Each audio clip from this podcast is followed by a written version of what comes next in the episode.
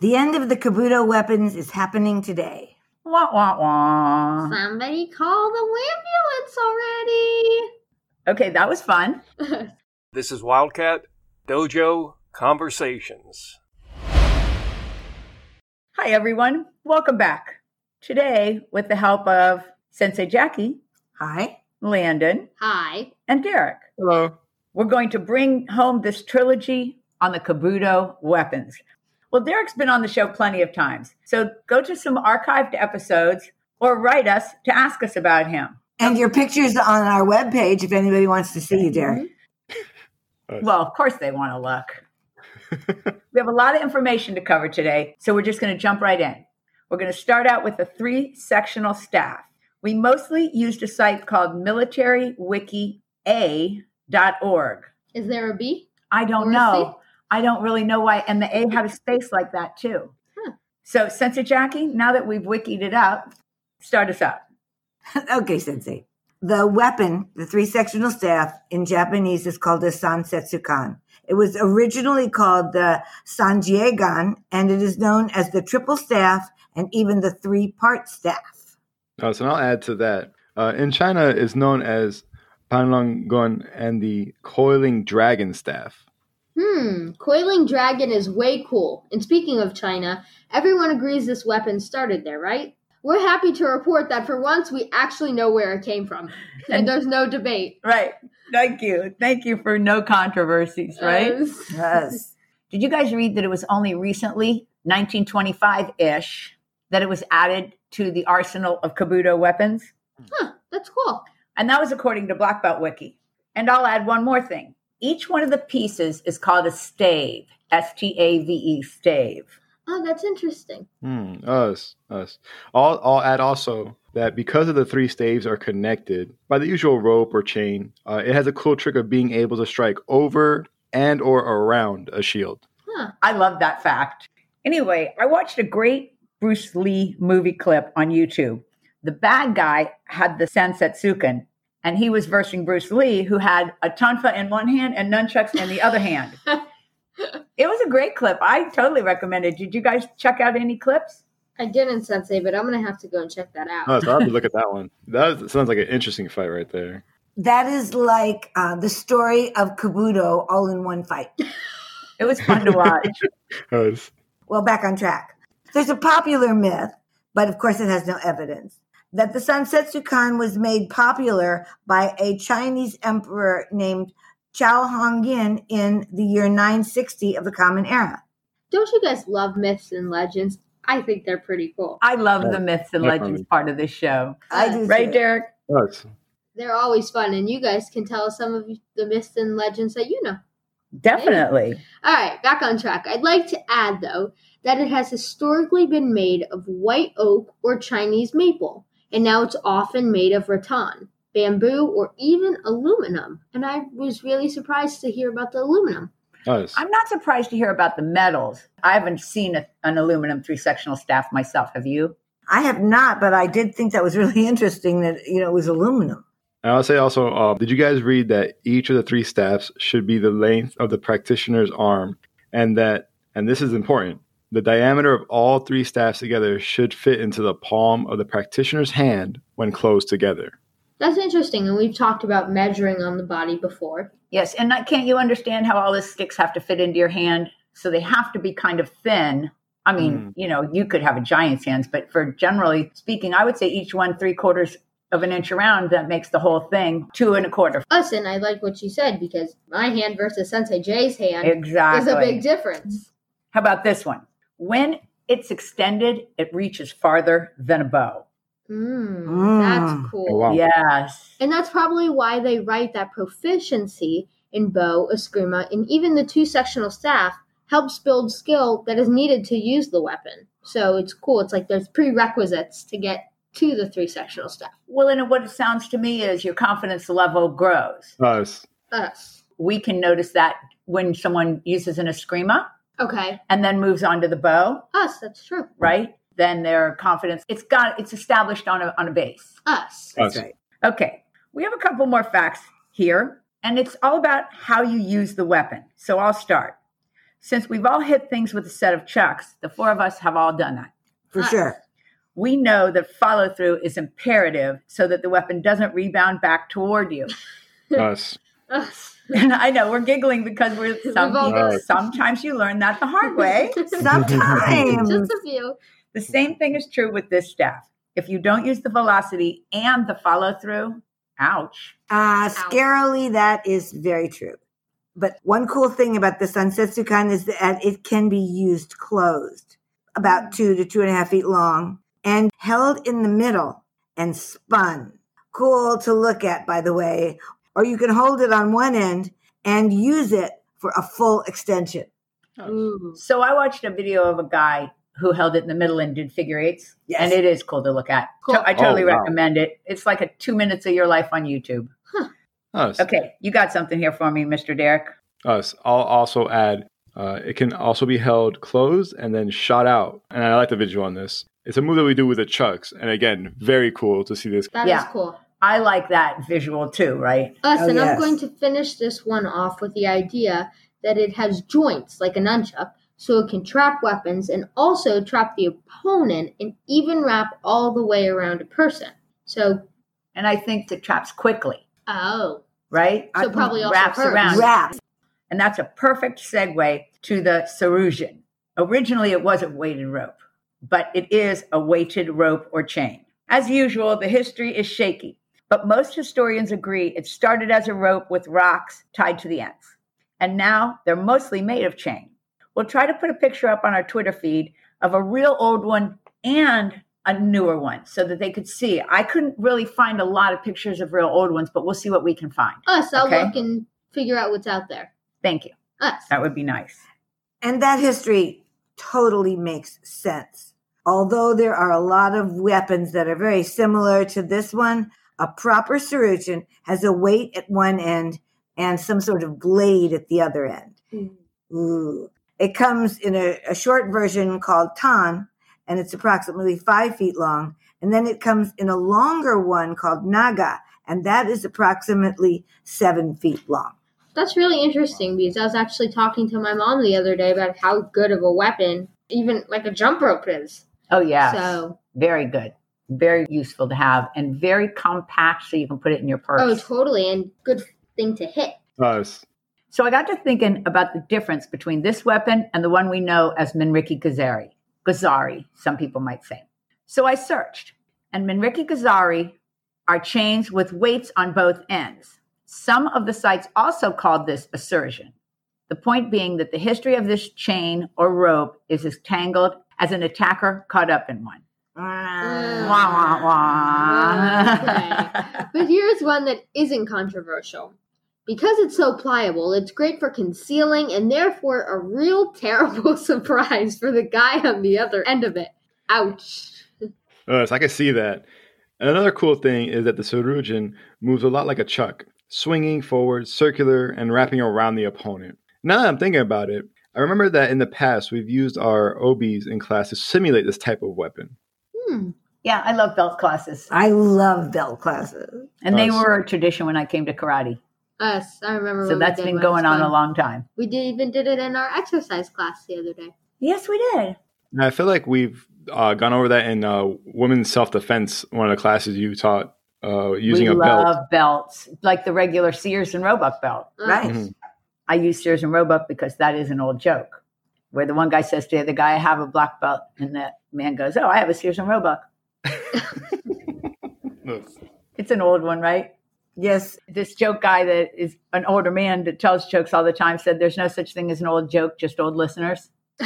Ah, that's a good way of thinking about it. Okay, getting back to what we're supposed to be talking about here, Us. let's each name one way to use this weapon. Okay, I'll take the idea that you can wrap it around their legs. Ooh. That's a cool one. Nice. Well, how about how you can extend it away from the body and hit or cut them in the head or neck? Ooh. Us. And you can catch a weapon or even an arm. Hmm. Mm-hmm. On, on the cutting thing, I'm saying yuck. Mm, Yuck. Oh. But on the catching thing, I'm saying cool. All right. And I'm finishing with a kind of a yucky one, which is how you can use the wrapping quality around the throat for choking.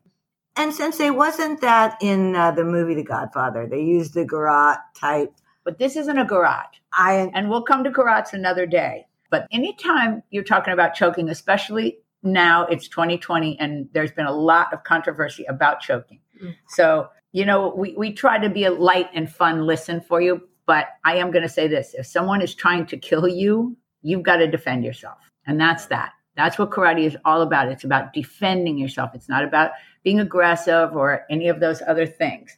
So, the garrote, also a very cool weapon and also a very carryable weapon. Us. You can stick in your pocket and similar to this weapon. And on that note, isn't it easy to see at this point that it would take a lot of practice to become good with this weapon? mhm. Us, for Mhm. sure. Landon, would you do me a favor and take it home with this last weird fact that we found on a site called akidoblogspot.com? although Landon, you remember that we got most of this from a site called rkagb.com. I will remember that. Thank you. Okay, so here it is. Although some sites say this weapon had no practical use, this is weird because the Japanese police adopted it for use in the palace because it was considered sacrilege to spill blood on the palace grounds, and this weapon could stop intruders without cutting them. Hmm. That is mind boggling. I, Nice. don't, I can't And also, those visualize it. those two juxtaposing things one site telling me it's not a common weapon and another site saying that the japanese police had adopted it for the fact that it has ways to stop people without bringing a lot of blood like knives and guns do. us. Us. it is a nice one to end on isn't it Us. so Yes, goodbye thank to the surgeon Bye. Bye. okay now we're going to go on to the one that i thought was the most fun second only to the techos Check out. Tekko. the, the brass knuckles that was my favorite of all the kabutos but this one is my second favorite tinbei roshin I like the name Timbei Roshin. And it- we spell we found it under the spelling T I N B E, Roshin R O C H I N. But I also saw it spelled with two E's, T I N B E E. So maybe it was just a mistype, and the guy's finger got stuck on the E. It's so funny that we start out with a controversy over the spelling of a simple spear and shield. I I mean, I love it, but wow. You're right. It's so true. Uh, let's do some actual facts, though, about the size and other things. It can be made of various materials, but it's often made of light wood or metal. And here's the part I don't like. Traditionally, the shield was made of a real turtle shell. Aw, poor turtle. Oh, man. I Sure, know. he died of natural causes, guys. I don't think they went turtle hunting for shields. Us. Uh, I know she's really mad at me, Derek. well, sorry, Sente Jackie, but more on the size and all. The shield size is kind of small, only about 18 inches from top to bottom, and f- about 14 from side to side. And the spear is very short, too. The length of the shaft is only about 12 to 16 inches. Uh, they say it should be measured against the practitioner's forearm. The spear itself is also tapered so that the shaft is thicker on the end where it's held, this making it easier to handle with one hand. That's interesting because now that's another time where they're measuring it on the body. So that's cool. But Though- those shields are smaller than I would have thought, don't you guys think? Us. Very much Us. Very smaller. small. Us. That's probably because we usually picture Roman spears and shields, right? You know, you are right about that. That's true. And they were big for the movies. Do you guys remember how the Romans were famous for being able to create a wall of their shields? Sure. Us. That's cool. Yeah, and that's not going to happen with an 18 inch turtle shell. No. I'm just saying. With a million of them. I'm just saying it is true, right? Only if they were in The Wizard of Oz. and the monkey scene that you don't like. Anyway, Okay, anyway, they confirm logic by saying that the spear is arrow shaped and that both the sharp end and the butt of the handle are both good for striking. totally logical, right, guys? Us. It is logical, that's for sure. All the weapons we've researched, by the way, use all of their parts for blocking and for striking. And that's something that I think they get right in most of the movies we see. What do you guys Okay. Us, I think Definitely. But let's finish this off with two fun ish facts, according to Wiki Samurai. Will Wiki please make a wiki and be done? but Can now I- it's Wiki Where's the Military, Wiki, wiki, wiki, wiki, Black Belt, and now we're at wiki, Wiki, wiki, Samurai. wiki, wiki. This specific sword and shield combo can be tracked as far back as the 14th century. That was the wiki fact. Wow. Oh, And wow. I saw that. And I'll finish this one off with the fact that the same site says that sources argue about which word means spear and which word means Oh shield. my god. That's hilarious, isn't I, that's it? pretty funny. I, I hope somebody knows the answer to this question and they can get with us and tell us which one means which. But That I'm would telling be you, that's great. what it said on the sites. That's funny though. Mm-hmm. Okay, we're going to rush through these last three Kabuto weapons because I think that most people know a lot about them already, Okay. and we've we've touched on them in the last few podcasts anyway. They are the sai, the tunfa, and the kama. I'm going to start off with the tunfa. It's a handheld stick with a handle sticking out so that the weapon can spin. In the first episode, the first Kabuto episode, I said that I didn't see where the word tunfa meant handle, although we had always learned that it did. Well, I finally thought to look in the Overlook Martial Arts Dictionary, and lo and behold, there it was handle right beside the word tunfa. So that's what I get for not going old school and checking a book to begin with. What are you guys going to add? Oh, well, I'll start out. When held by the handle, this weapon spins in circles or even figure eights, and it has three grip points the short handle, the long shaft, or even the short piece of the shaft. That's true. And uh, just from experience, I can tell you it takes practice. But when held by the long shaft, the handle can be deadly, tripping an opponent, striking with precise accuracy and deadly force. And like that isn't enough, it can trap the opponent's wrist or other body part in between the handle and either the short or longer shaft. And I'll finish this off with this. On a site called Karate Obsession, there was a picture of someone using one to grind grain, its original use. I thought that was neat. And it was also used by police, or is also used by police. Yes, it is. And That's I okay. thought the picture of the lady grinding the grain was really cool. That's cool. to look at. So we're, Mm, we'll nice. search. We'll see if we can't find a picture that we can put up. Us. Yes. As we move on to the Psy, I'll say that all these weapons hover under the heading Who Invented It First? So I'm going to start this weapon out by saying this is a Ninja Turtle weapon, so that makes me love it. Us. Now, which one was it? I think that it was Raphael. Lisa told us that. Oh, I remember. I don't think we need to describe it. Just watch a Ninja Turtle movie, or better yet, follow us on Twitter. We're everywhere on the web at Wildcat Dojo Facebook, website, YouTube, Twitter, and did I say website? Yes. You can send us your voicemails at 954 350 1915 or send us your voicemails at dojoconversations at aol.com. I do like a good Ninja Turtle movie, by the way. Does anybody have one they like, Mm. or do, are you a, are you an, an old schooler and you prefer the cartoon? Because I do prefer the I cartoon. prefer the cartoon to the movies. Uh, so I like the Rather, It was cartoon. better in the car in, in the cartoons. What I do you would think, say- Eric? I, I like the cartoons, but I will say that the original, I think, three Ninja Turtle movies were vastly better than, Yeah, say, they even were the good new movies. ones. They were good movies. I liked them. Have you seen any of them, Landon? Landon is a busy man. He doesn't have time for trivial things like we all do. on that note, we're going to move right on, Derek. Where are we headed? Uh, it's okay, Sensei. Uh, like all other weapons, um, all parts are usable on the side. The long shaft, which is called a blade, the butt of the handle, and the wings.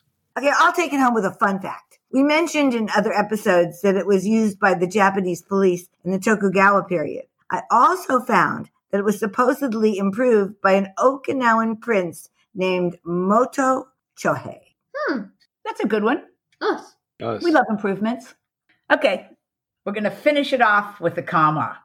Get it?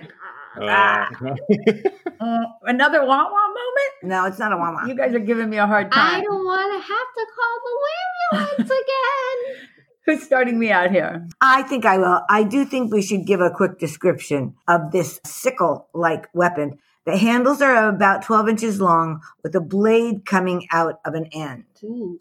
yes. And I like this fact. Uh, they're sometimes called kai or even double kai, and ones that are dull, so not sharpened, are called katakai. I like saying the word katakai. Get the guy. it sounds like something fun. I'm not sure what. Oh, that's funny. Can I add one more? Please do. The kama is the forerunner to the kusari gama, which is kama attached to a weighted chain or rope, making it kinda crazy. kind of crazy. What do you mean, kind of crazy? like I was visualizing that, throwing it out like at the end of Minriki Gazari or at the Mhm. end of a Sarusian. Mm. Mm-hmm. Whoa, Mm. Oh, right? Mm. I'm just going to take this whole thing home with a shout out to all the black belts in our style who have been creative with these weapons. Master Brown building an entire seminar around the tonfa, Thank you.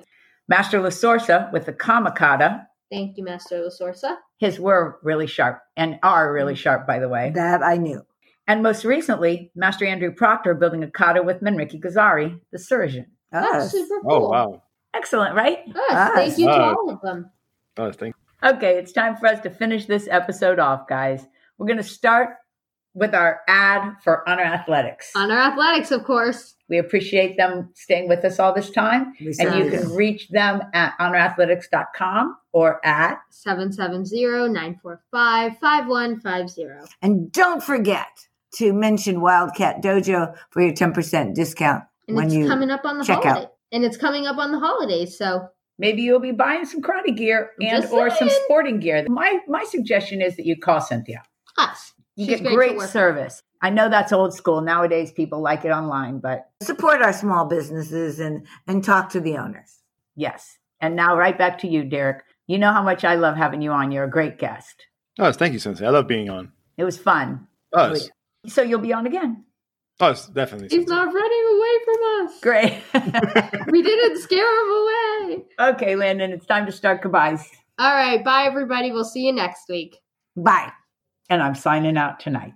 Thanks for being here. Hope you join us again on Wildcat Dojo Conversations.